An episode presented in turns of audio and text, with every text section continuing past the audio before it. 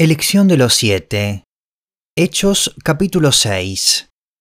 En aquellos días, al aumentar el número de los discípulos, se quejaron los judíos de habla griega contra los de habla aramea de que sus viudas eran desatendidas en la distribución diaria de los alimentos.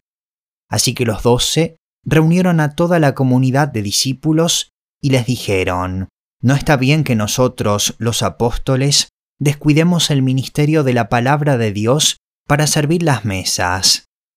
Hermanos y hermanas, escojan de entre ustedes a siete hombres de buena reputación, llenos del espíritu y de sabiduría, para encargarles esta responsabilidad.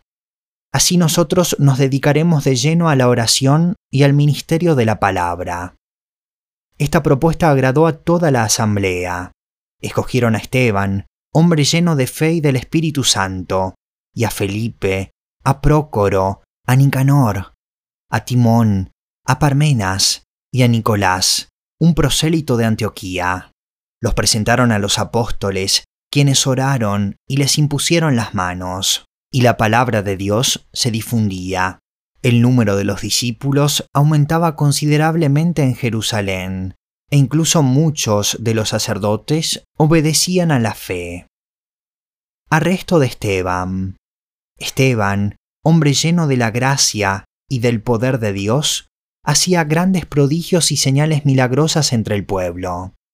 Con él se pusieron a discutir ciertos individuos de la sinagoga llamada de los libertos, donde había judíos de Sirene y de Alejandría, de Cilicia y de la provincia de Asia.